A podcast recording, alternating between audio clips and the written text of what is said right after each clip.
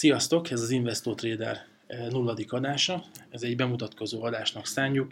Itt szeretnénk bemutatkozni nektek, elmondani, hogy kik vagyunk, és elmondani azt, hogy a következőkben miről is szeretnénk, majd a következő adásokban miről is szeretnénk majd beszélgetni, meg mesélni nektek.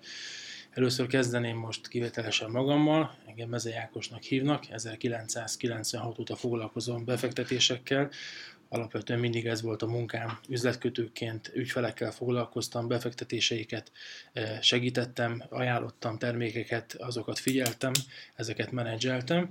Eh, mindeközben készítettem még régebben egy eh, honlapot, melyben szintén kiéltem a, a grafomán hajlamomat, és próbáltam a piacokról írni blogszerűen. Ez jelen pillanatban is működik, és ez a podcast csatorna, ez ehhez kapcsolódna hogy nem csak írásban, hanem szóban is beszélgetnénk a piacokról, illetve szóban is egy kicsit tájékoztatnánk titeket, hogyha ez persze érdekel. Két barátommal vagyunk itt, akiket mindjárt bemutatok nektek. Ők mind a ketten régóta foglalkoznak a tőkepiacsal. El is fogják mondani magukról, hogy, hogy milyen vonatkozásban kapcsolódnak a tőkepiacokhoz.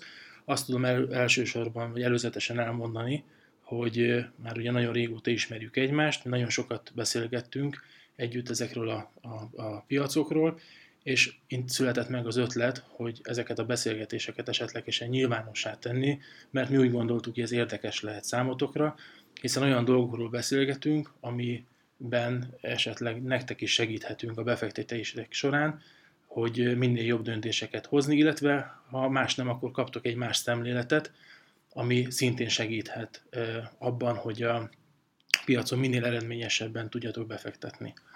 Hát is adnám akkor a szót Péternek, barátomnak. Sziasztok, Szabó Péter vagyok. Körülbelül 10 éve foglalkozom aktívan tőkepiaci befektetésekkel. Alapvetően outsider vagyok ebben a pénzügyi világban, mert a szakmámat tekintve villamosmérnök vagyok, és teljesen máshonnan érkeztem elég sokrétű mm, befektetési tapasztalatom van, voltak jobb és rosszabb időszakaim. A Zákossal, hát nem tudom, egy jó öt éve ismerjük egymást, és rengeteg közös beszélgetéssel jutottunk el ide a, ehhez a podcasthoz, úgyhogy nagyon érdekesnek találom ezt a, ezt a lehetőséget, és érdeklődve várom, hogy milyen visszajelzések érkeznek majd tőletek ezzel kapcsolatosan. Sziasztok! Én meg Marci vagyok, és a továbbiakban Amelra Nick néven fogok itt a podcast csatornán tevékenykedni veletek. 13 éve foglalkozom tőkepiacsal, illetve pénzügyi befektetésekkel, és azt gondoljuk, hogy talán hasznos információkat fogunk tudni átadni nektek, ahogyan mi látjuk itt a jelenlegi, a múltbeli, illetve a jövőbeli helyzetet, úgyhogy én most vissza is adnám az Ákosnak a szót, ő lesz itt a fő moderátor, ahogy én nézem, és akkor majd így a témák mentén fogunk haladni, úgyhogy hallgassátok szeretettel. Mai első témánk a Brexit, illetve a font és a ehhez kapcsolódó események az Európá, Euró, Eurózónába. Tegnap volt egy nagyon fontos esemény, december 10-én Tereza May elhalasztotta a, a, bejelentett az, hogy elhasztják a, parla, angol parlamentben a döntést a Brexitről.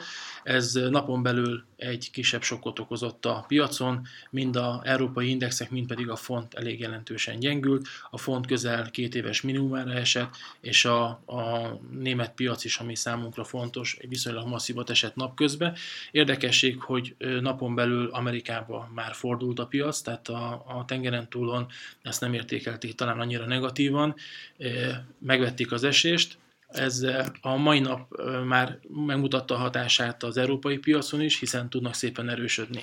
Visszatérve a fontra, ami nagyon érdekes, hogy elég jelentősen gyengült a front, font a, a Brexit óta, ugye 2016-ban, 2016 júniusában volt a Brexit szavazás, onnantól egy jelentős font gyengülést láthatunk, és ha csak ezt az évet nézzük a fontnál, azt lehet látni, hogy évelején még 1,44 környékén járt a font, ami szépen e, folyamatosan gyengült. E, Szeptember-októberében 1,32 környékén járt, most viszont 1,25-50 e, környékén jár, tehát elég jelentős mínusz tudott produkálni.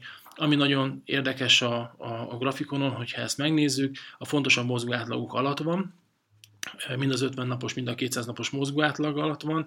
Ez igazából nem jó abból a szempontból, hogy ha, ha valaki longot tart, hiszen ez egy, ez egy pessimista jelzést mutat. És azt is fontos megjegyezni, hogy aki úgy gondolkodik, hogy már túl sokat esett, akkor itt már biztos érdemes belevenni, csak érdekességképpen a következő támaszszint, ahol esetlegesen a fontnak van egy támaszintja, az 1.23.66, tehát bőven van még lefelé a fontnál, és utána pedig az 1.21.09-es szint jön. Itt 2017 március a környékén járt itt a font, ezzel csak azt szeretném sugalni, hogy a nagy eséseket nem biztos, hogy azonnal egy fordulat egy, egy nagy emelkedés követi, érdemes tehát nagyon óvatosan bánni, pláne a következő napokban, hiszen nagyon sok fog múlni azon, hogy csütörtökön, pénteken eh, mit fognak válaszolni az EU vezetői, illetve hát, hogy hogyan fognak erre reagálni a, a piacok. Hát én a Brexit kapcsán csak annyit jegyeznék meg, egyébként szerintem ez az én gondolatvilágom, ez vagy hát az én véleményem, ez egy picit itt lehet, hogy markásabban fog, meg egyszerűbben manifestálódni, mint ahogy az Ákos elmondta.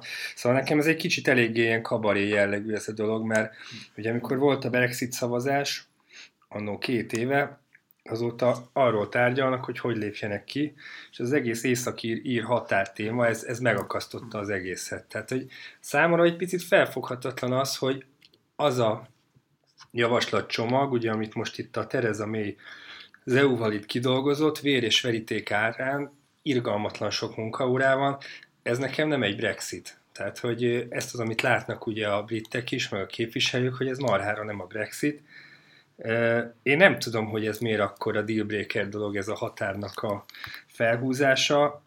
Én az EU helyébe biztos azt mondanám, hogy vagy határ, vagy nincs Brexit, mert ez, ez nekem ez, hogy még 2020-ig majd még megállapítjuk, meg még ki tudjuk tolni, meg akkor is még ez lesz, az lesz, tehát ez, ezek puha dolgok. Én a hard Brexitben hiszem, mert szerintem arra szavaztak itt a jó emberek. Az egy másik dolog, hogy ezt szerintem nagyon sokan megbánták, és ha lenne még egy Brexit szavazás, akkor közel nem biztos, hogy a Brexit hívők nyernének. Na de hát mindegy, nem ez a lényeg, hanem az, hogy, hogy ez egy kicsit így kavaréba kezd átmenni, mert, mert ahogy én látom, itt mind a kettő, tehát mint a klasszikus vízt is, hogy, hogy szűznek maradni, meg aktust is tenni nem lehet egyszerre, már pedig most nagyon a, a felé halad a dolog, hogy, hogy mindenki mindent akar, de de egyszerre nem lehet. Péter, te Én azt látod? gondolom, hogy 2016-ban a britek jó részt nem erre szavaztak, azt szerintem a nagy részt nem tudták mi ez a Brexit. Beszélni beszéltek róla, általában üvöltöző politikusokat láttak a tévében. Azoknak a politikusoknak a jó része ma már eltűnt egyébként a politikai színről nem sorolok neveket, de, de szerintem mindenkinek ott van a, a fejében a, a volt londoni polgármester, és, és, és egy, egy, az egyik ilyen kisebb szélsőséges pártnak a vezetője, de a Tory között is sok, sok híve volt ennek a Ráadásul, bocs, hogy közbeszólok, az összes ilyen Brexit hangadó, az valahogy betelepülő volt, a, tehát nem ősdök, győzsgyökeres brit volt az összes, ha jól tudom. Lehet, ezt, ezt nem tudom. tudom. Ezt és azt sem felejtsük el, hogy a, én emlékszem rá, hiszen nagyon sok pozink nyitva volt akkor ügyfelekkel, és éles helyzet volt. Emlékszem rá, hogy másnap, amikor a megdöbbenve figyeltük, hogy mi is történt, és London utcáin a riporterek készítettek különböző riportereket az állampolgárokról, azt lehetett látni, hogy sokan felteszik azt a kérdést, hogy szavazhatnak-e még egyszer. Tehát, hogy akkor, mint hogy akkor ébredtek volna föl igazából, hogy ez, ez, ez mit is jelentett. So, se nem, nem gondolták Szerintem Én azt gondolom, hogy még, még a, a legtöbb brit szerintem a, a, a, ez alatt az elmúlt két év alatt többent rá igazán, hogy mit jelent. Szerintem a maga a sajtó is érdemben most kezdte el feldolgozni azt, hogy ez mit is jelent. Én emlékszem rá, hogy beszéltek arról, hogy, hogy itt könnyű lesz a kilépés, hogy egy csomó mindenhez majd ugyanúgy hozzáférhetnek az emberek, ami, ami a, be az EU az EU-n belül most is rendelkeznek. Én emlékszem rá, hogy annak idején ez az írhatár kérdése szinte alig merült föl, mint, mint tájékoztatandó probléma. Itt, itt nagyon sok olyan részletkérdés merült föl menet közben, ami én azt gondolom, hogy, hogy, hogy nem jellemezte a kampányt. Természetesen az is, azt se lehetett tudni előre, hogy majd mi lesz az EU-nak az álláspontja, mennyi lesz kemény az álláspontja, mennyire lesznek hajthatatlanok, milyen kemény vagy puha tárgyalási stratégiával rendelkeztek, ha bár azt azért lehetett tudni, hogy nem fogják könnyen elengedni a, a briteket, hiszen akkor gyakorlatilag táptalajt adtak volna minden kilépni szándékozó és minden EU ellenes erő számára, hogy szétszincálják a, a, a nagy nehezen egybe tartott szövetséget. Úgyhogy innentől kezdve azért ez, ez, a, ez az EU tárgyalás volt egyértelmű, vagy le, lezsírozott, vagy előre tudható, hogy mi lesz az EU-nak az álláspontja. Nyilván a, a piacokat a bizonytalanság idegesíti,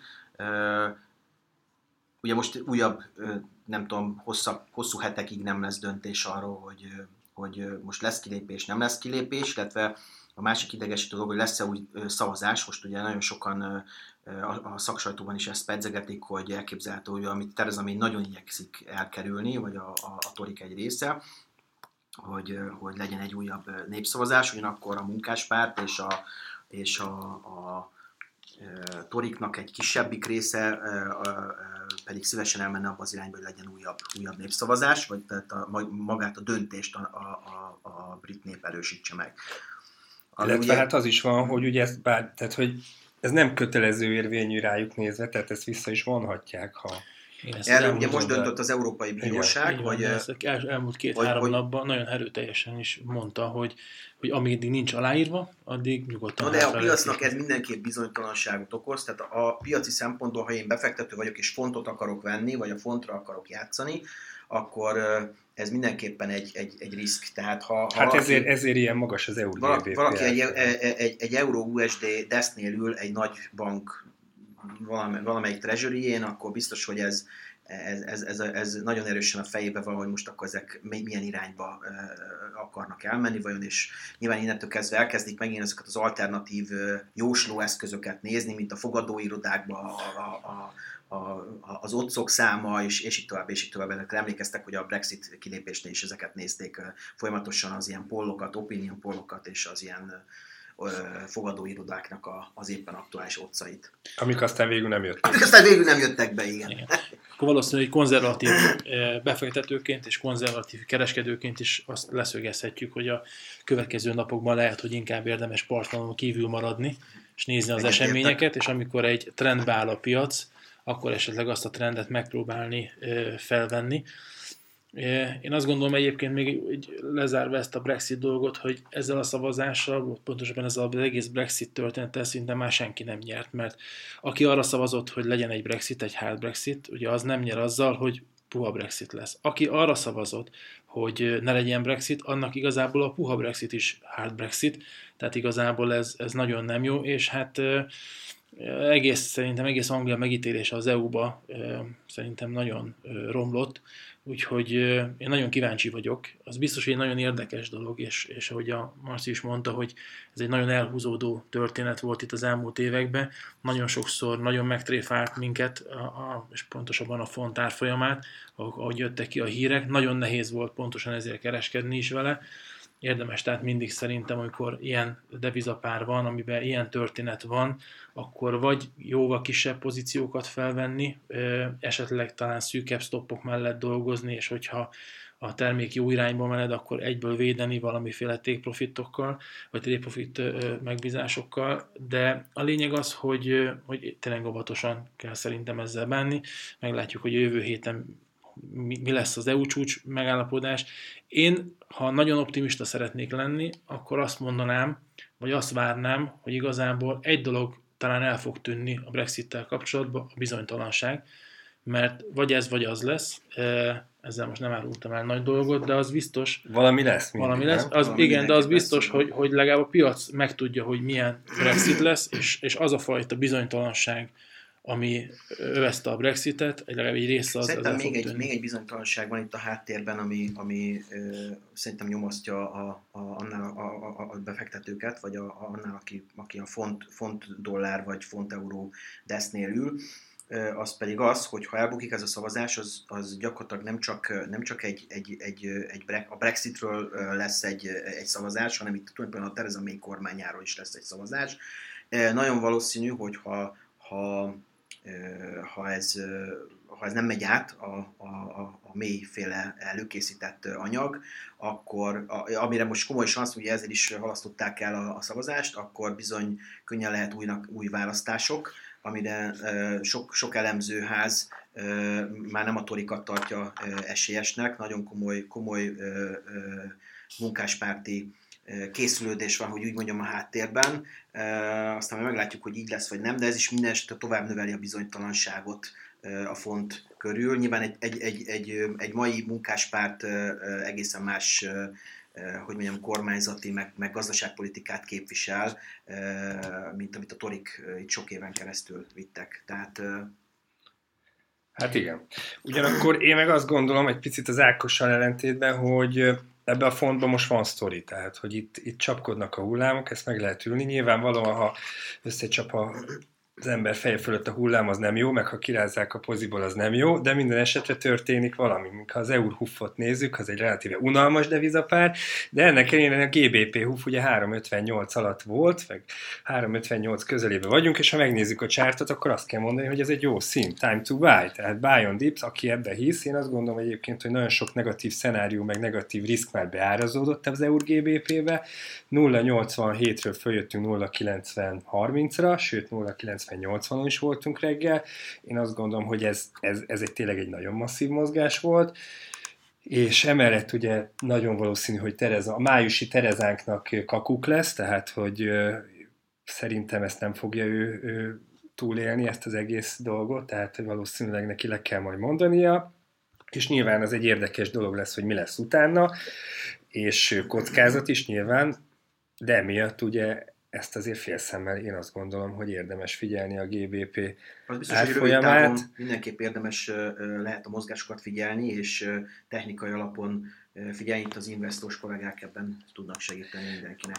Így van, csak hát ugye mindent észre kell csinálni, és amit az Ákos mondta, nagyon jó, hogy a stoppokat nagyon kell majd használni, illetve csak akkor, hogyha valaki ebbe tényleg ö, ö, komoly véleménnyel vagy view-val rendelkezik. Én egyébként most azt mondanám itt a csárt alapon, hogy long GBP húf, de egyébként lehet, hogy ezt már holnap nem így fogom gondolni, majd 355 lesz.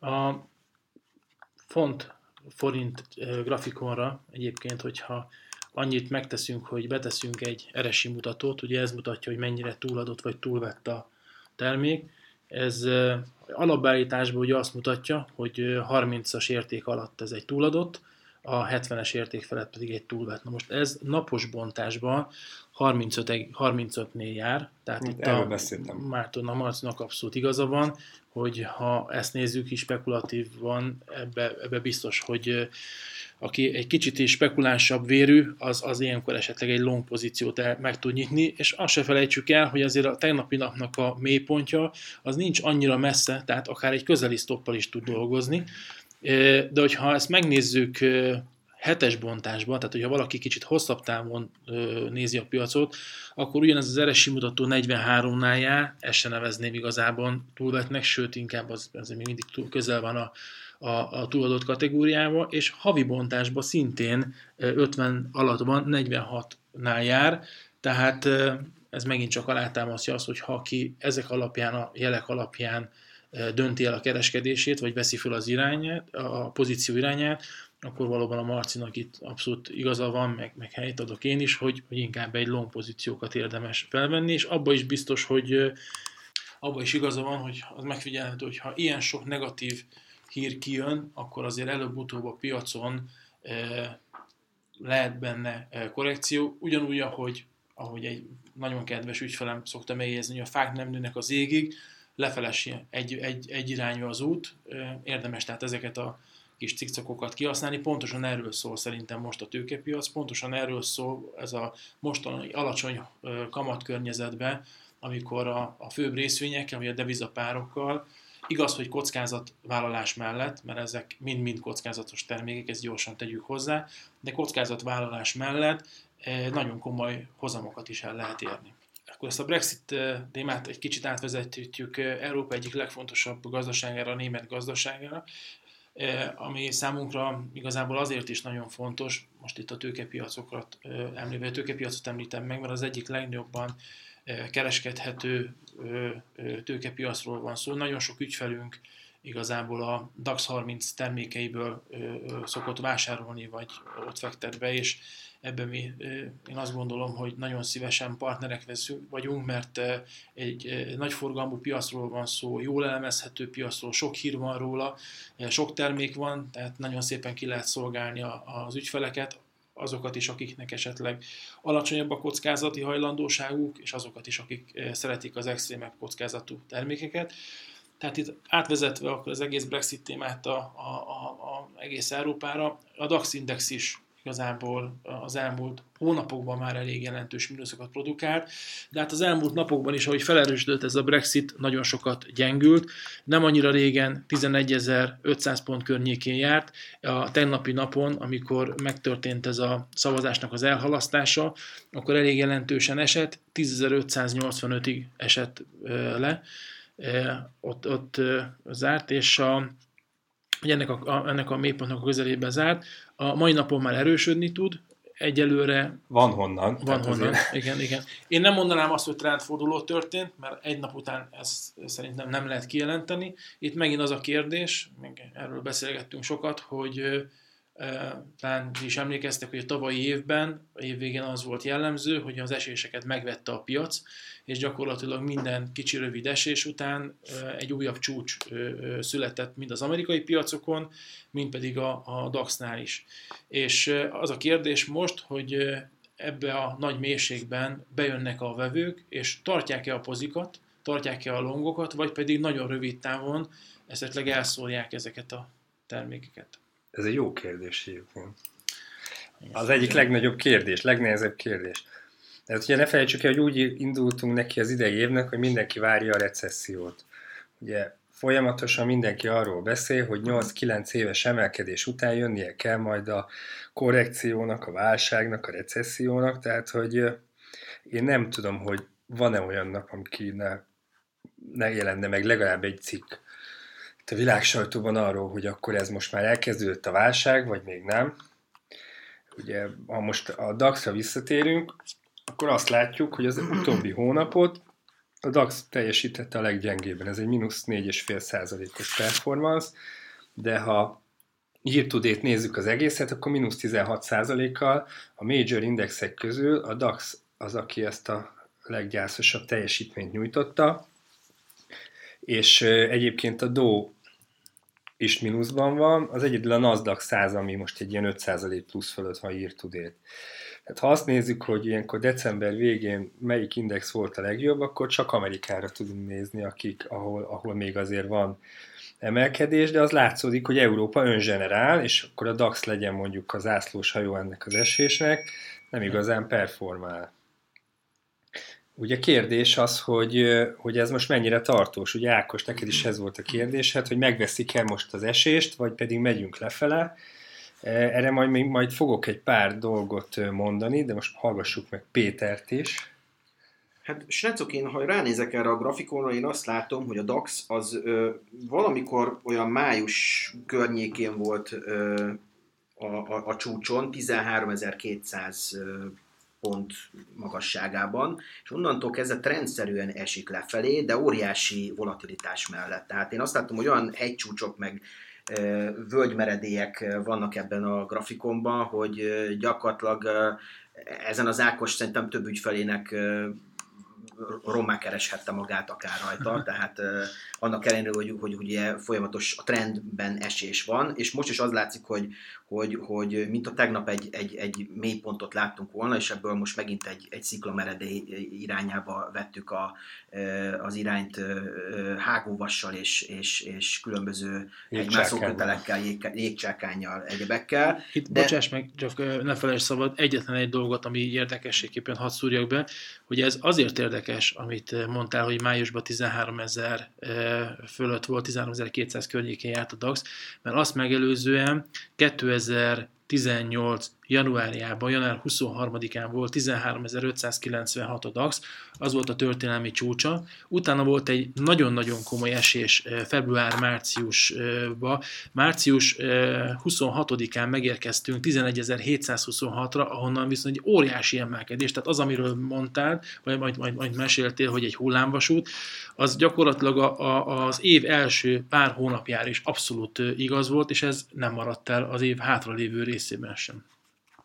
Így van. Úgyhogy, úgyhogy tulajdonképpen egy, egy nagyon volatilis, szerintem erről, is esetleg majd érdemes beszélni, hogy ennek mi, a, mi lehet az oka, vagy mi az oka, vagy miért, miért, ilyen, miért ilyen volás a, a, a DAX. Szerintem a, az amerikai indexekben nem láttunk ekkora volatilitást, de majd, majd beszéltek egy kicsit erről, ennek a technikai képéről. Úgyhogy, úgyhogy én azt gondolom, hogy, hogy valahol a trend, az, de én nem érzem megszakadnak a, azzal, hogy, hogy most elindultunk a tegnapi mélypontról. Itt nyilván Ákos is elmondta, hogy, hogy itt egy-két napból még nem lehet megítélni, meg, meg, meg nem is nagyon látom, hogy mi az a fundamentális forduló, ami, ami most változott volna a tegnaphoz, vagy a tegnap előtthöz képest az, az mindeste biztos, hogy a, a, a legtöbb elemző, a legnagyobb elemzőházak, a legnagyobb bankházak az európai piacok, az európai indexeket, úgy általában a világ nagy indexét azt, azt inkább lefelé várja, inkább, inkább a medvéknek jósol teret, de innentől kezdve persze szabad a pálya, és persze a, a varázslom nincs az én zsebemben sem, úgyhogy úgyhogy a, a, a nagy igazságot nem tudjuk megmondani. Az mindesetre biztos, hogy még mindig nagyon csúcs közelben van a all-time high, high, csúcs közelében van a, a, a DAX, és, és, és az is egy nagy kérdés számomra, és majd akkor nem tudom, erről is Ákos mond el a véleményedet, hogy, hogy vajon a német gazdaság a jelenlegi állapotában indokolja ezt a, ezt a magasságot. Ugye általában az európai gazdaság, és majd nem tudom, nézitek meg a, az európai összeurópai indexet is, hogy, hogy, hogy azzal kapcsolatosan hogy néz ki a, a, a trend. Szóval általában az, a, az EU gazdaság, vagy a német gazdaság ezen belül indokolja ezt, a, ezt az óriási magas teljesítményt, vagy pedig... Hát de nem magas a teljesítmény, amíg mert mínusz 17 százalék year to date, tehát azért ezt mindent nevezném, csak nem magas teljesítmény. Nem, nem, nem, tehát azt gondolom, hogy... hogy a, ja, az all-time képest? Igen, igen, igen. Hát ez egy, ez egy kérdés, és akkor megint visszakanyarunk arra, hogy jön-e a recesszió, vagy pedig megveszik az esést a, az alfa kérdés. Igen. Um, talán azt elmondhatjuk, hogy a három közül én az egyik legoptimistább, és én általában mindenben a, a, a szépet látom. Én amikor olvasom ezeket a híreket napról napra különböző sztárelemzőktől, hogy két percen belül itt a világ vége, aztán a következő napokban még nincs világ vége, hanem esetleg emelkedik tovább. E, vagy a tavalyi év, ami folyamatosan, e, ahogy az elején beszéltünk erről, folyamatosan megvették az esést. E, a lényeg az, hogy, hogy igen, nagyon sokat esett a, a DAX. Igazuk van azoknak, akik 13 ezer fölött, legalábbis egyelőre igazuk van azoknak, akik 13 ezer fölött azt mondták, hogy ez egy nagyon túlvett index, és nem indokolt ilyen magasságokban a DAX, azért azt ne felejtsük el, hogy a jelenlegi érték utoljára 2016. decemberében volt az index. Tehát nagyon sok minden történt Európában ebbe az évbe. Nagyon sok olyan negatív hír, nagyon sok olyan probléma van most a, a tőkepiacokon, ami borzolja a kedélyeket. A Brexiten túl itt van nekünk a nagy kedvenc, a vámháború, a kereskedelmi háború, ami, ami percről persze tud okozni meglepetéseket. Ebbe, ez mind benne van szerintem ebbe, a, ebbe a, a mostani gyenge teljesítménybe. Az is érdekes dolog, hogy az elmúlt ö, hónapokban, hogyha nézzük a fundamentális adatokat, a német gazdasági adatokat, akkor azok nem voltak túlságosan jók. Már, már nem már, jó. Már, igen, már De nem azért jó. eddig, eddig jók voltak. Így van, így van, és ami viszont érdekes, hogy szóval egy-két német elemző már azt mondja a gazdasági adatok, tehát a várakozásokkal kapcsolatban, hogy szerintük már volt most egy mély pont ebben, és jobb adatok fognak napvilágot látni. Nem akarom természetesen mint ahogy említettem, csak a jó dolgokat észrevenni a piacon, és nem akarok én is csak egy irányba nézni, de én, én úgy gondolom, hogy ha azt nézzük például, hogy mondjuk az elmúlt időszakban a dollár mennyit erősödött az euróval szembe, és hogyha visszaemlékezzünk arra, hogy korábban, amikor volt egy óriási nagy hasonló helyzet, amikor az euró gyengült, és ott minden európai politikus már-már pánikolt, aztán utána jöttek ki azok a csodálatos exportadatok, hogy a raktárból még a polcot is alatták a gyenge euró miatt. Tehát azért elképzelhető, hogy például a gyenge euró, vagy a gyengébb euró egy kicsit későbbiekben, ahogy jönnek ki a számok, megint majd fog pozitívumokat mutatni. Én a, a makroadatok mellett a, a befektetési tanácsadásnál jelentős részben azért a technikai elemzésre is szoktam hagyatkozni, és én ott azt látom a DAX-nál, hogy az biztos, hogy egy óriási fordulat volt, viszont hogyha azt nézzük, hogy például a, a, egy nagyon nagy időtávot nézzünk, ami, ahol, annak az, aminek a, a korábbi nagy mélypontja, amikor még 10 alatt volt a DAX, 8699 pont, és a teteje a 13596 pont közötti szintet nézzük, és persze is egy szubjektív, ez a Fibonacci sor, amit attól függ, hogy éppen hova teszem, de hogyha e, most kivételesen erre, erre a két értékre tesszük, a, a két érték közé nézzük a Fibonacci szinteket, akkor azt lehet látni, hogy van itt egy 38,2%-os rész. És pont ott vagyunk. 10.570, amiben egy olyan fajta optimista kereskedő, mint én, kézzel lábbal szokott kapaszkodni, és esetleg azt sugalja a piacon, hogy itt lehet megint megpróbálni, ahogy te, Marcia, a fontnál, én a DAX-nál gondolom ezt, hogy itt esetleg meg lehet próbálni óvatosan DAX longokat nyitni. Már csak azért is, mert ha megnézzük például a DAX 30-ban lévő részvényeket, akkor én nem tudnám most eldönteni, hogy az autóipari cégeket venném elsősorban, vagy a banki papírokat, és itt akkor gyorsan megemlíteném a Deutsche Bankot, ami történelmi a fekete ló. a fekete ló, ami történelmi mélypontjára esett, és nincs olyan nap szegény, ahol ne kapna valami negatív hírt. Több negatív hír volt benne, mint egy, nem tudom, mint egy, igen. Mint egy háború közepén, nem? Igen, Tehát, igen, hogy... igen, sok.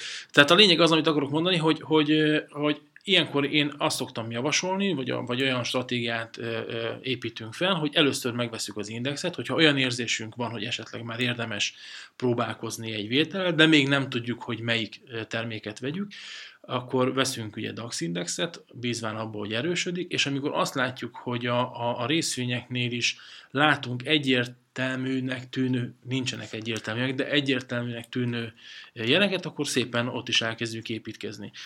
Úgyhogy, bár hosszan válaszoltam Péter, de a lényeg az, hogy én azt egyetértek, hogy a gazdasági adatok azok hülyen mutatták azt, hogy itt problémák voltak, és ez a DAX Index gyönyörűen tükörképét mutatta ennek, hiszen 13.500, majdnem 600 pontról 10.500 pontig, majdnem 500 pontig esett, tehát ez, ez, ez nem, nem működött úgy, hogyha közben meg remek, brilliáns adatok, makroadatok látnak napvilágot.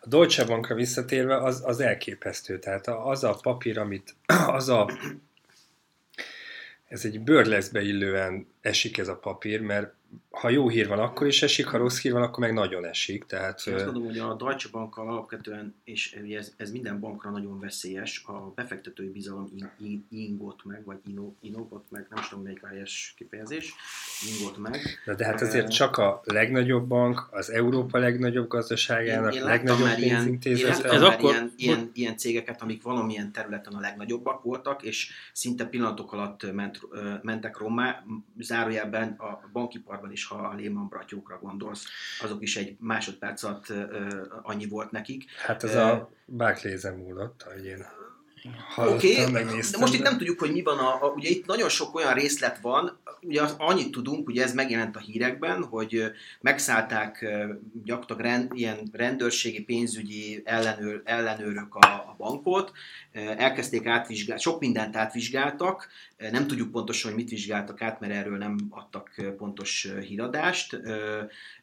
Azt, azt vélen, a legrosszabbat feltételezik valószínűleg a, a, a vagy a rosszabbik felét, nem mindenki ilyen optimista, mint az Ákos, hanem gondolom sok befektető óvatos, fogalmazzunk így. A, a Deutsche Bankkal egy évvel ezelőtt durván már volt egy nagyon durva esés, és itt is azt feltételezik, hogy esetleg találhatnak három éve folyamatosan valami. esik, nem?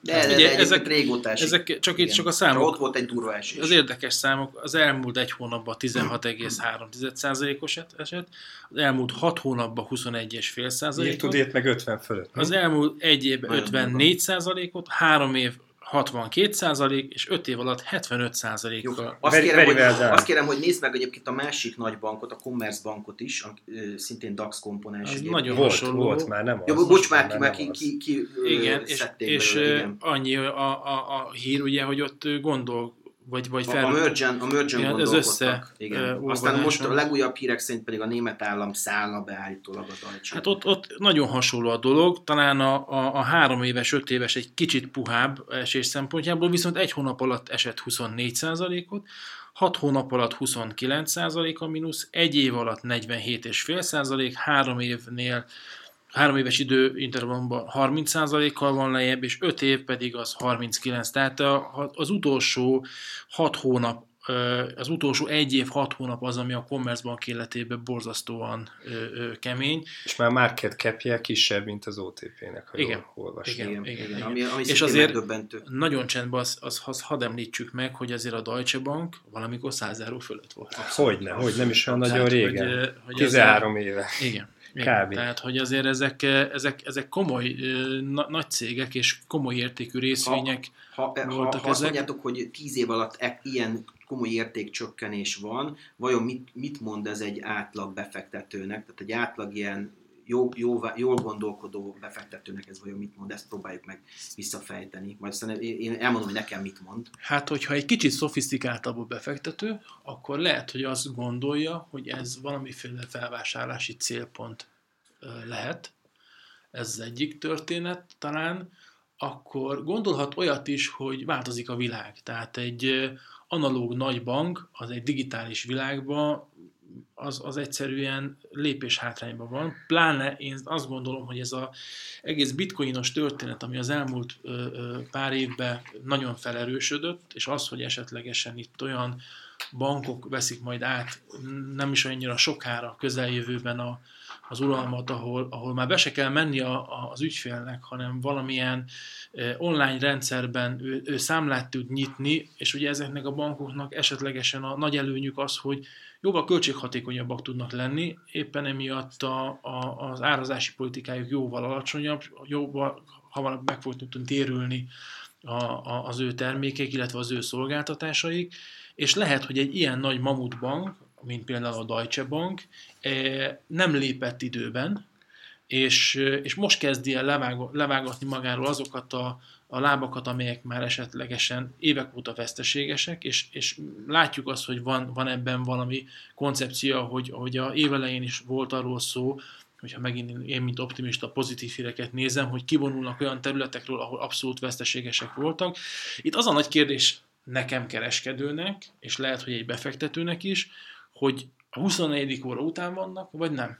Tehát, hogy van-e, van-e abban ráció, hogy egy valamikor 100 eurós, de nem annyira régen 20 euró fölötti, de hogyha csak egy közeli időpontot nézek, 15. egy 15, egy 15 eurós szintet nézek, az akár, akárhogy is veszük, az egy 7 euró, 7 euró, 8 eurós papír, majdnem duplázódik eurós papír, tehát azért ez egy, ez egy, egy komoly történet lenne.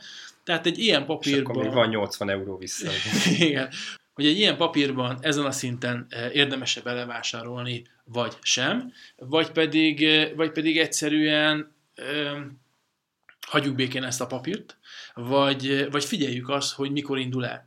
Csak egy utolsó dolog még, hogy ugye ilyenkor az a nehéz, hogy mondjuk egy 8 euróról vagy 7 euróról egy papír hirtelen fölmegy mondjuk 10 euróra, az még ezen a csárton semmi pozitívumot nem jelent, viszont a 7 euróhoz képest egy befektető azt érzi, én már erről lemaradtam, lemaradtam az évszázad üzletéről, tehát ez engem már innentől fogva nem érdekel. Úgyhogy szerintem valami ilyesmit gondolnak a befektetők. Az biztos, hogy egy ilyen papír, ami ilyen régóta esik, az általában ö, Hullókés. hullókés, és nem szeretnek aláfeküdni. Igen, én egy pár dolgot azért mondanék.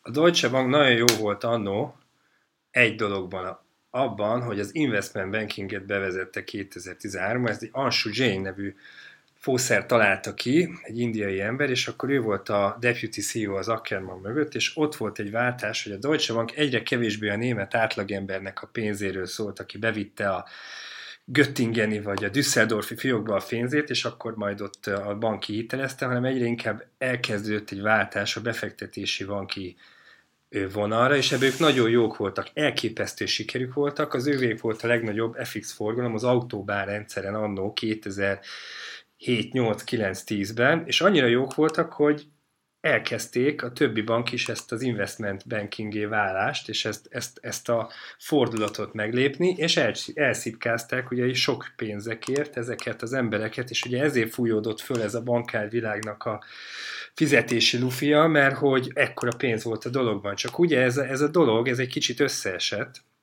és most ezt szívja meg a Deutsche Bank nagyon, hogy már egyre kevésbé szól, meg megint már egyre kevésbé szól a német átlagemberről, meg a valós banking activity-ről, tehát a valós hagyományos, hagyományos black box bankingbe, hogy beadjuk jobbról, kihitelezik balról, a kettő között van egy marzs, aztán elrakom, hanem egy, egyre inkább ezekről a egyre bonyolultabb, szofisztikáltabb és átláthatatlanabb derivatív termékekről, és ugye ezért van az, hogy nem tudja senki megmondani, hogy mennyit ér a bank, nem tudja megmondani szinte senki, hogy most üzemi szinten mi az, ami a veszteséget csökkenthetné, mert az alapprobléma a Deutsche Bankkal az, hogy üzemi szinten veszteséges. At the end of the day ez számít, és még egy gyors, ö, mm, hogy mondjam, témát behoznék ezzel kapcsolatban, Ugye Szákos mondta, hogy a geopolitikának minden eddiginél nagyobb jelentősége van a mostani devizapiacoknak a megértésébe, vagy akár a részvénypiacok megértésében is. Azért azt ne felejtjük el, hogy a Deutsche Bank legfőbb részvényese egy Hainan Traffic nevű kínai vállalat, ez a Hainan Holding, ami kínai. Ez a botrány, ami tegnap jött, Amerikából jött. Tudjuk azt, hogy az amerikaiak ugye Kanadában letartóztatták a Huawei pénzügyi vezetőjét, aki egy kínai cégnek dolgozik. Tehát lehet belelátni, én azt gondolom, ezt érdemes is belelátni, nem kell túl gondolni, de bizony-bizony ezzel most valakit idézőjebben megizzasztottak. Nem gondolom azt, hogy egy 2010-től 2014-ig való gyakorlat, amire most hivatkozik ez az egész eljárás, ezt, ezt tegnap előtt jött rá a, a hatóság, vagy, vagy egy héttel ezelőtt. Azért én azt gondolom, hogy nyitott szemmel kell járni, és egy picit minden ebből a szemszögből is megvizsgálni a történeteket, hogy bizony a Deutsche Bank legfőbb részvényese, a HNA Group 7,6%-kal, és 4%-kal még egy katari állampolgár is ott van, hogy ez bizony fontos. Ugyanakkor, ha megnézzük azt, hogy az intézményi befektetők a Deutsche Banknak hány százalékát tulajdonolják, akkor azt látjuk, hogy ez 29 százalék az egyik legalacsonyabb a világon.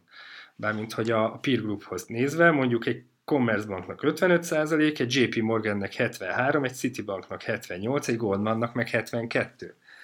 Tehát mivel nagy a részvény mennyiség, ami kint van a kisbefektetőknél, ez bizony azt is jelenteti, hogy könnyebben ugye rángatható ez a papír.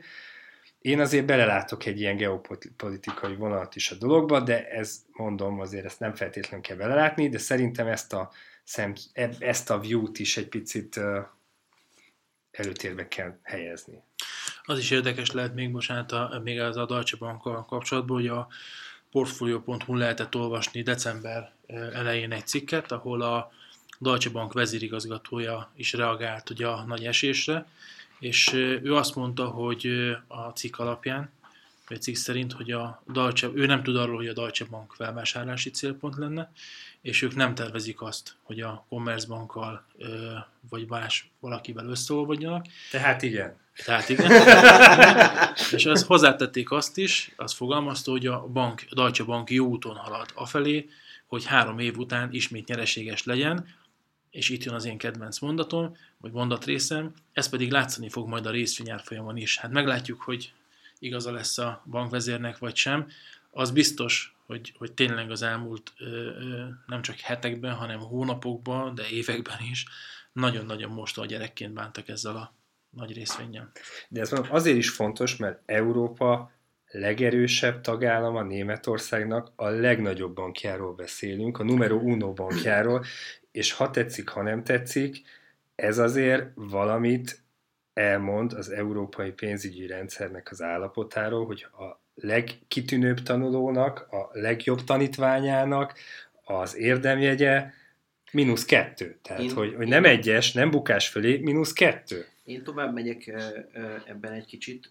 Én azt gondolom, hogy ez a német közállapotokra is sok mindent elmond, vagy a német politikai állapotok, a jelenlegi német politikai állapotokra is sok mindent elmond, sajnos. Mindezzel együtt is, ha befektetőként gondolkozom erről, akkor én azt gondolom, hogy már nem tudom, hogy hol fog eljönni ez a pillanat, természetesen ezt nem, nem lehet tudni, de én azt gondolom, hogy a német állam nem engedheti meg azt, hogy ez egy, hogy mondjam, elbukjon ez a bank. Tehát ha, ha úgy gondolkoznék, hogy van nekem a következő öt évre egy kis tőkém, amit, amiben nyilván sokféle spekulációban Egyrészt biztos, hogy kaphatna a Deutsche Bank részvény is. Egy kis részt. Egy, igen, abszolút egy, egy, egy, egy hát vagy akár, vagy, akár, vagy akár nagyobbat is, a, a, mert hiszen gondolkozhatok, hogy vagy, össze, vagy, vagy, meg, vagy valamilyen módon a német állam alá fog nyúlni, ha nem ez a kormány, akkor a következő, addig meg valahogy el fog vegetálni ez a bank. Vagy egy merge lesz. A vagy lesz egy merge, akkor megint, vagy pedig nem egy német bankkal lesz egy merge, még ez is egy, hanem, egy, hanem, hanem valamilyen más EU, EU-n belüli bankkal, akár, akár valamilyen más nemzetközi nagy bankkal lehet egy, egy, egy merge, de valamilyen módon ezt a bank, bank meg, megmarad, tehát ha, ha én ma befektetőként beteszem ebbe a papírba a pénzemet, akkor nem hiszem, hogy, hogy ez még tovább fog, ugyanakkor meg nagy rész, mert ugye kicsi a papírnak az értékeit, még könnyen szaladhat viszonylag sokat lefelé az árfolyam, akár a, a, az 1-2-3 eurós... Hát Igen, azért az, ha a fekete humort akarom elővenni, akkor innentől irányba. ugye jelen pillanatban 7 euró 45-nél tart, tehát maximum 7 euró 45-öt tud már csak innen gyengülni. Igen, viszont de fölfele meg végtelen. Igen, de, de félretéve a viccet, hiszen nagyon gyenge vicc volt, de én is a Péterrel értek egyet, és, és nem csak azért, mert optimista vagyok, tehát tényleg a Péterrel értek egyet abban, hogy igen, egy, egy nagy bástyája a, a német gazdaság, ugyanúgy, ahogy például az autógyártó, tehát emlékezzünk vissza, hogy mi történt a, a Volkswagen-nel. Kiderült a, a, szintén az eminens autógyártóról, hogy, hogy, hogy azért... Csalt, mint mindenki más. Csalt, csalt, mint mindenki más.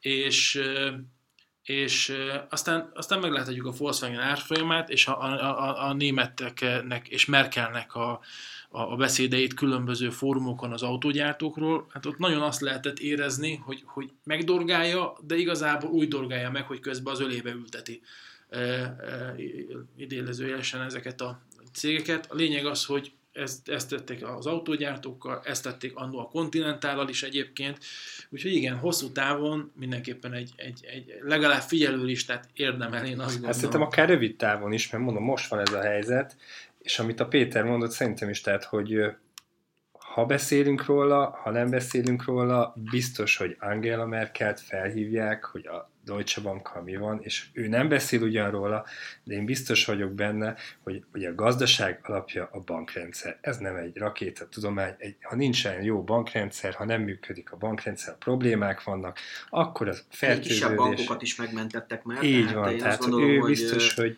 itt valamit ki fognak találni. A más és ő izza, tehát egy Angela Merkel izza. segítséggel ki fognak Szerintem. találni valami, vagy, vagy, vagy össze fognak hozni valamilyen dílt.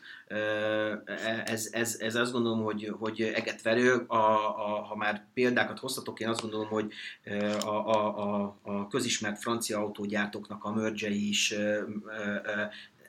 mögött is nem gondolom, hogy nem volt kormányzati, akkori kormányzati szándék, vagy akarat, vagy valami fajta deal, vagy, vagy, vagy nevezzük, ahogy akarjuk, hogy a franciák, hogy a németeknek is, a franciáknak is baromi fontos a saját autóiparuk.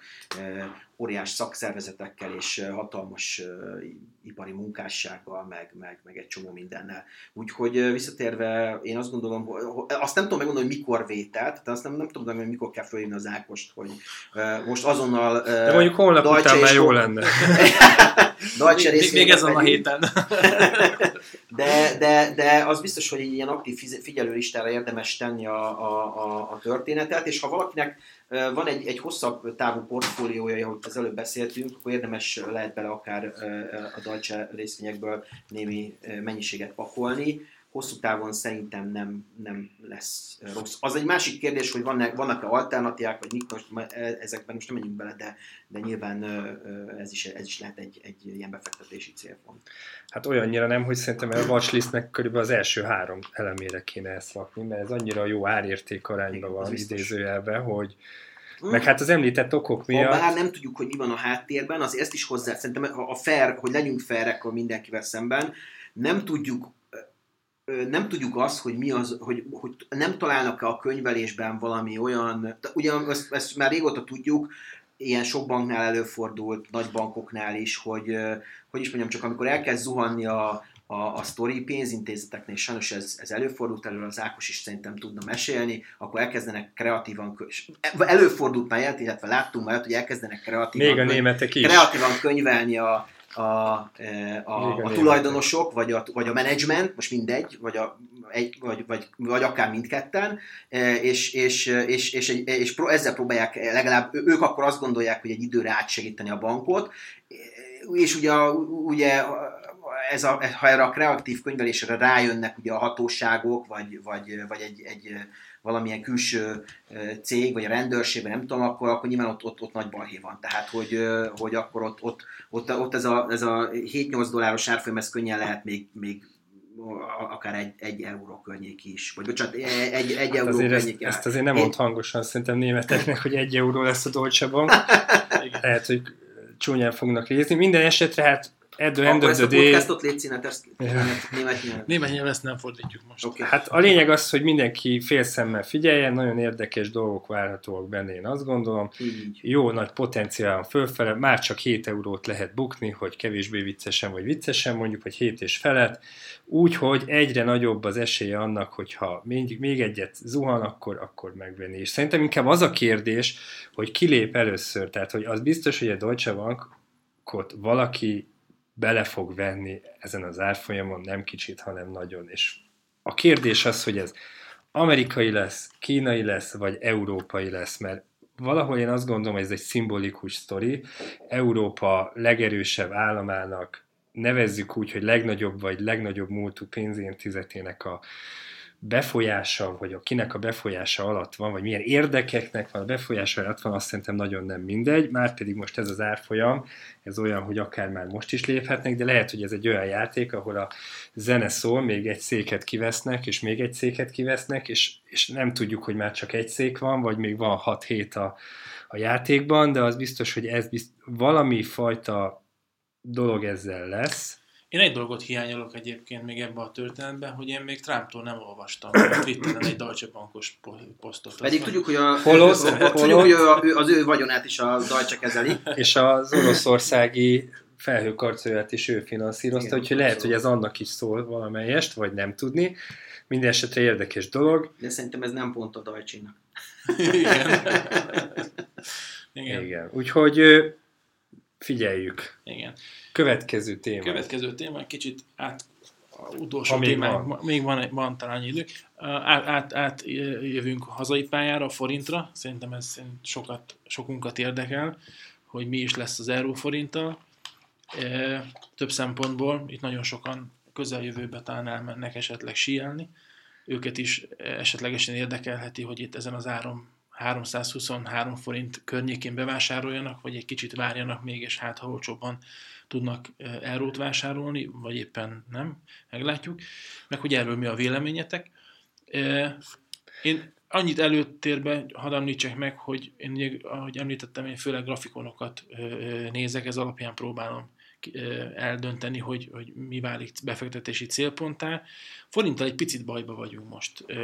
Egy olyan sávban mozog most már hetek, hónapok óta, ami, és annak a sávnak nagyjából a közepén, ami igazából nem, ha nagyon egyszerűen akarom megfogalmazni, akkor nem viszket a tenyerünk a, a, ahhoz, hogy lépjünk. Hát egész egyszerűen unalmas. Igen, így van, így van. Ugye ez a sávnak az alja durván a 322, esetleg 321.50, de inkább ez a 322. És 328. És a teteje, hát ilyen... 330? Nem, nem, nem, nem. 325? Igen, nem, 325 környéke, így van. Volt egy nagy kiszúrása, vagy, vagy felszúrás, amikor a forint elgyengült még szeptember 5-én, 3.29 fölé ment egy picivel, onnantól viszont azt látjuk, hogy a lokális csúcsok azok egyre lejjebb vannak, tehát szűkül egy háromszög, amiben azt látjuk, hogy van egy 3.22 körüli alja, és egy folyamatosan csökkenő lokális csúcsok, a legutolsó az 3.24.95 volt. Én most azt várom, lehet, hogy ez unalmasnak tűnik, én azt várom, hogy vagy törjön le 3.22 alá, és akkor, akkor esetleg lépni, vagy pedig a, a 324, 325-ös sávot, hogyha átviszi, akkor el tudom képzelni, hogy tovább gyengül.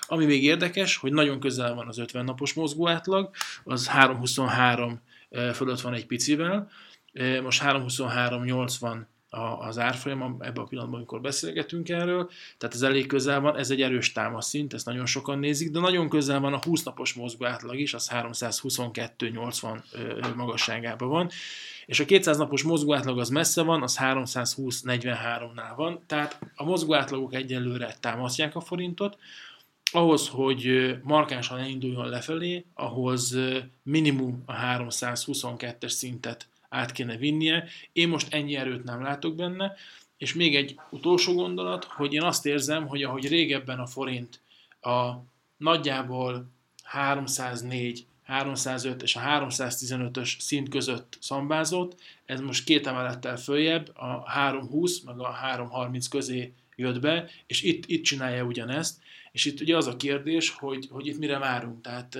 hallottunk már nagyon pessimista előrejelzéseket is, én ebbe valamiért nem hiszek, hogy itt 340-350-es forint lenne. Én azt gondolom, hogy ez, ez talán túlságosan pessimista, meg nem is tűnik olyannak, én azt gondolom a magyar gazdaság, hogy, hogy ennyire negatív szenáriót várjunk. Viszont ahhoz, hogy innen 300 környékére erősödjön a forint, nem tudom igazából, hogy minek kéne jönnie. Hát ugye nagyon sok szempont van, de ami a forintban ugye meghatározó volt az utóbbi években, hogy volt egy irgalmatlan nagy külkermérlet aktívum, és ez a Empire State Building magasságában volt, olyan nagy volt ugye az export-import különbsége az export javára, tehát annál több eurót adtak el ugye az exportőr vállalatok, ugye ez folyamatosan egy erősödési nyomást adott a forintra, ehhez volt egy nagyon laza monetáris politika, ami ugye alapvetően inkább a gyengülés irányába hatott, és a kettő ez nagyon szépen, vagy hát nem olyan nagyon kioltotta egymást, amit hogy szépen kioltotta egymást, és emiatt ugye nem voltak olyan nagy mozgások. Ami változás az, hogy ez a külker aktívum ez kezd olvadni, ugye egyre az importarány a megemelkedésével, tehát az az erősödési nyomás, ami eddig volt masszívan az euró-forint árfolyamán, az most egy kicsit kezd e, kimenni, tehát el, eliminálódni, ugyanakkor a, az alacsony keri, és itt elsősorban a dollár-forint kerire gondolok, az, az még megvan, tehát ez mindenféleképpen azt, gond, ezt, azt indukálná, hogy ez egy lassú gyengülés e, következzen be, és valahol, ha megnézzük, ez az éves pont erről szólt, hogy amit az Ákos mondott, a 300 vagy 320 egy két emelettet feljöttünk, ami ha nagyon-nagyon messziről nézik, akkor ez a, ez a helyzet. Viszont emiatt ez egy elég unalmas devizapár lett, ugye, amit most mondott az Ákos, két forint az már erre esemény. Tehát, hogyha másfél forintot mozog a forint, akkor az már egy esemény, arról már írunk, akkor már erősödik, akkor már gyengül míg korábban azért ez ilyen nem volt, sokkal volatilis, volatilis volt a forint árfolyama, ami én azt gondolom, hogy sok szempontból nagyon jó, bizonyos szempontból, kereskedés szempontjából meg annyira nem, viszont mivel unalmas állóvíz lett az EU árfolyama, ezért gyakorlatilag lehet olyat mondani, hogy 3,26 fölött add el, 3,21 környékén megvedd meg, ha ezt csináltad az utóbbi 3-4-5 hónapban, akkor biztos, hogy a range-et jól játszottad, és egyelőre úgy néz ki, hogy ez még ki fog tartani a jövőben is ez a, ez a dolog. Ami ebből kimozdíthatja a dolgokat, az esetlegesen egy akár itt a kamatemelés, ha ugye elkezdődik, vagy valami külső sok, e, Németországgal valami, ugye magyar gazdaság egy az egybe rá van kapcsolva gyakorlatilag a német autóipari cégekre. Péter, te jössz, te nem mondtad még a forintot. Um, én teljesen más irányba közelítem a dolgot, de végülis tök egyetértek minden, amit eddig mondhatok, vagy elmondhatok. Egy dolog nem hozott még el szerintem, az a Nemzeti Banknak a forint stratégiájáról ö, szerintem érdemes itt ö, egy picit Olyan elmélezni. nincsen papíron.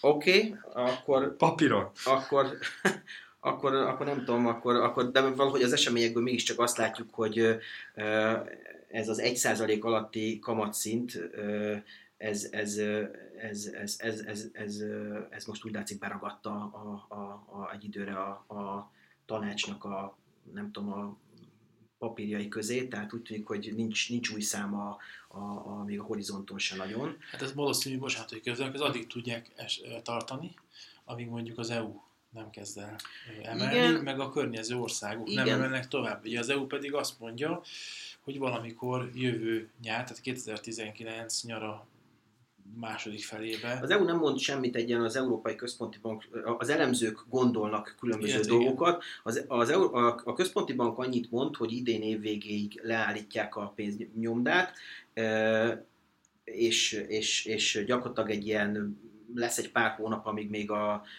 Mr. Draghi betölti a, a, a központi bank vezető szerepét, majd utána lesz egy, egy Európai Uniós választás, vagy közben lesz egy Európai Uniós választás, akkor meglátjuk, hogy mi lesz az új layout, de nagyjából a, a, a két behemót, a, a franciák és a, a németek vélhetőleg a háttérben e, lezsírozták, hogy a, a, e, akár egy francia elnöke lehet a következő e, e, e, központi, e, e, tehát a központi bank következő elnök akár francia lehet, ugye nem véletlen az, hogy e, egy e, jól ismert, vagy által Magyarországon jól ismert e, e, e, bajor politikus e, kandidál a, az Európai Unió vezetése irányába, mert ugye ott is még kampányidőszak van. De visszatérve a kamatokhoz, tehát ugye valószínűleg a, a, a, az új elnöknek valószínűleg meghagyják azt a lehetőséget, hogy kialakítsa a saját elképzeléseit majd ezzel a témakörrel kapcsolatosan. Nyilván közösen a, a tanács, vagy a, a jegybank tanácsával egyetemben, vagy az ottani személyekkel együtt. Úgyhogy, és nyilván ez még egy, egy, egy, egy hosszabb, egy, akár egy hosszabb időszak is lehet, tehát én, én most azt látom, hogy így a közeli horizonton nem látom azt, hogy, hogy az nyilván egy, egy, egy, egy jel már, tehát elindult ez a, ez a fajta folyamat, biztos, hogy valamikor meg fog érkezni az első kamatemelés, mondjuk a következő két évben, de, de, de, de az, azt is látjuk, hogy az EU gazdasági számairól ugye most Németországról beszéltünk itt a podcastban, de, de nem mentünk el a többi ország irányába, de azért látjuk, hogy azért nagyon sok gyenge, legközelebb, igen, de azért, azért ugye a, tudjuk, hogy a peremvidéknek a, a, a, a gazdaságai nem állnak finoman szólva e, nagyon masszív lábakon. Egy, egy, egy korai, e, különösen e, erős ütemű euró kamat növelés az, az, az, itt, az itt nagyon komoly csapás lehetne ezeknek a gazdaságoknak, úgyhogy um, én azt gondolom, hogy a, a, a, a, a Magyar Jegybanknak a, a kamatpolitikája még akár, eh, ami nincs. Eh, eh, Kamatpolitika van, árfolyam cél. vagy csak árfolyam, árfolyam célja az, az, az még sokáig az 1% alatt maradhat. Eh, hozzáteszem, hogy Magyarországnak talán nem is biztos, hogy nagyon jó lenne, ha, ha vagy a magyar gazdaságnak, ha ez, ha ez idejekorán megemelkedne. Nyilván a, a jegybank is így gondolkozik. Meg hát ne Hát felejtsük kinek, el, hogy így is megvásárolják az, igen, nyilván. meg hát így is megvásárolják az állampapírokat. Tehát Abszolút, ne felejtsük el, abszolút. hogy egyelőre nincsen lépéskényszer, mert nem, nem azt látjuk, hogy az állampapírokat ne vennék meg, úgyhogy ebből a szempontból én azt gondolom, hogy megint csak nincsen lépéskényszer kényszerbe az MNB, hiszen látja az aukciókat, látja azt, hogy milyen Elfogynak a papírok. elfogynak a papírok. Addig Hát meg a külső sérülékenység nagyon csökkent, ugye ez a, ez a nagy előny a, az MNB politikájának, hogy mi korábban nagy volt, most ugye szorítják ki ugye a három hónapos instrumentumból ugye a külföldieket folyamatosan, tehát külső sérülékenység csökkent. De én, én azt szerettem volna még mondani, hogy ami ebben a helyzetben most nagyon érdekes, és a jövő meg a 2020-as év, amiről szólhat, az ugye az, hogy túl vagyunk egy igen masszív, közel tíz éves emelkedéssel. Ha azt gondoljuk, hogy semmi nem nő az égig, akkor jönni fog a recesszió, és jönni fog a visszaesés törvényszerűen. Most mi egy olyan környezetben megyünk neki a recessziónak, ahol Európában nincsen kamat. Sehol. nulla vagy mínusz. Úgy megyünk neki a recessziónak, hogy egyedül Amerikában van kamat, ott ugye még emelkedik, és ha jön a recesszió, mire odaérünk, hogy kivezetik az eszközöket, és elkezdenek kamatot emelni, akkor fog megérkezni a recesszió, tehát nem igazán lehet majd ezt az úgynevezett anticiklikus gazdaságpolitikát folytatni Valami monetáris oldalon. Monetáris oldalon. Mert mi korábban ugye egy 4%-os euró kamatba érkezett meg a válság, marha egyszerű volt levágni a kamatot, és ezáltal próbálni a gazdasági növekedést egy picit be indítani, ugye, ami az meg is történt, ugye annó még 2000, hát most a pontos évet nem tudom, de 5,25% volt a dollár alapkamat, és onnan ment le nullára, hogy aztán majd most elkezdjen emelkedni. E, tehát, hogy ezért, ezért egy nagyon érdekes helyzet ez, mert közel nulla szintű kamatokkal várunk egy recessziót, ahol ugye normális józan ember kamatot csökkentene, de hát nincs hova, ugye ezért, ezért egy kérdés az, hogy, amit gyakorlatilag itt egy pár, egy 20 perccel ezelőtt így az Ákos mondott, hogy megveszik az esést, és megy minden fölfele, avagy a medve átveszi itt a bikától a kormánybotot. Igen, meg ugye az is egy kérdés szerintem, amikor ö, azt szokták mondani a, az elemzők, hogy ö, itt várnak egy óriási recessziót, meg egy, egy nagy esést a piacokon. Ugye, hogyha megnézzük mondjuk, és amit te mondtál az elmúlt tíz év, csak egy érdekesség, hogyha megnézzük a világ egyik legnagyobb tőzsdeindexét, az S&P 500 indexet, ami 2008-ban gyakorlatilag ilyen 666, elég sátálni, 666 pont környékén volt. Most 6600, nem, nem. Nem, nem. 3000? Most gyakorlatilag 2650 pontnál vagyunk úgy, hogy ennek a, a csúcspontja ugye 2940 pont volt.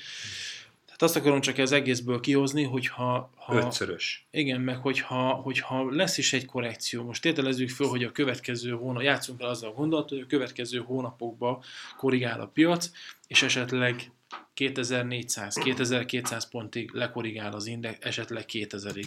Az, a, az, az még mindig igazából, hogyha, hogyha egy ilyen hosszabb intervallumot nézünk, az még mindig egy, egy komoly emelkedő trend, vagy egy elsődleges trend, az még mindig emelkedő, és azt se felejtsük el, hogy ha mondjuk egy 2400-2200-as szintig, ha mondjuk leesik egy, egy S&P 500, és ott a piac magára talál és elkezdi vásárolni, és onnan kihozzák új csúcsra, ez is egy járható út lesz. Tehát én, én nem, nem szeretném temetni a, a piacot, és megint vissza ö, menve a kis optimista burkomba, szerintem nagyon segíti most a befektetőket és a kereskedőket is az, hogy nagyon alacsony a kamatkörnyezet. És hogyha megnézzük azt, hogy ha az inflációs számok azok kicsit magasabbak, mint a kamatok, vagy esetlegesen ott lesznek majd, ahol a kamatok, akkor, akkor nominálisan én nem hiszem azt, hogy a részvényekből, vagy a részvénypiacról olyan mennyiségű pénzt kivonnának a befektetők, ami, ami indokolt tehát tenne egy óriási esést, hogyha valaki ez alapján próbál kereskedni. Úgyhogy én, én, én, én, én óvatosan, de azért, azért nézném azt, hogy, hogy bekapcsolódni ismét a, a, akár az S&P-be, akár a DOX-ba, én azt gondolom, hogy a, az év vége még hozhat egy kis meglepetést, egy kis pozitívumot, de nagyon nagy kérdés az, hogy mi lesz ezzel a Brexit-tel, nagyon nagy kérdés, hogy ez a vámháború, kereskedelmi háború. A legnagyobb kérdés. A, a legnagyobb igen, kérdés. ez, ez hova fog fajulni. Háborúba, vagy látjuk, marad? Bízunk benne, hogy nem. Igen. Ugye ne felejtsük el azt sem, hogy közben van egy, egy óriási, a kereskedelmi háborútól nem mégis függetlenül, de egy, egy, egy óriási kínai adósság probléma is, amiről nagyon szűken folynak a hírek egyébként, de ha az ember akár angol nyelven ázsiai szaksajtót olvas, akkor azért meg szoktak jelenni, hogy itt is ott is e, e, egy-egy kínai cég csődbe ment, gyakran egyébként a, nem is a Kínában lévő cég, cégeik, hanem azoknak az a, a különböző Hongkongban, illetve Szingapurban lévő különböző ilyen, ilyen, ilyen leányvállalataikról szólnak néha a hírek, de néha eljutnak kisebb, kisebb hírek ebből a témából, Kínából is. Ez is egy nagyon, nagyon félő, félő sztori, hogyha ugye, be, ugye annyi, úgy kötődik össze a két jelenség, hogy Kínában óriási termelői kapacitások épültek föl, gyaktak teljesen hitelből, néhány év alatt gigantikus így európai szemmel nézve is gigantikus kapacitások. Ugye, ha, ha ez a kereskedelmi háború beindul, és ez az egész egy, egy, egy, egy óriási bukó folyamattá válik, már közgazdasági értelemben, nem tudják kinek eladni a, a termékeket, akkor itt pillanatokon belül elkezdhet dőlni egyfajta belső dominó Kínában, ami, ami, ami nagyon vészjósló, és hát nyilván azt most nem kell itt nagyon kirajzolni, hogy ez, ez az egész világgazdaságra, és többek között a német autóipar, ugye most erről beszélgettünk a DAX indexre, milyen hatással van, és aztán persze ezen keresztül a, a devizárfolyamokra, a forintra és mindenre, tehát ez, ez gyakorlatilag mindent agyonvághat. Már egyébként nem csak, a, a, nem csak maga a jelenség, hanem az attól való komolyabb félelem is ha erről komolyabb hírek érkeznének. Egyenlőre a kínai kormány egyébként mindent megtesz azért, hogy egyrészt ne érkezzenek ilyenek, másrészt, hogy ne nagyon dőljenek, ne, ne nagyon dőj, megfogják a dominót. Igen. Igen, sokszor elég, ha csak a, a befektetőknek a többsége fél valamitől, az már megmutatkozik a piacon. Úgyhogy ezért meglátjuk. Bízunk, meglátjuk, bízunk benne, hogy, hogy, hogy nem fog ennyire negatív szárió történni.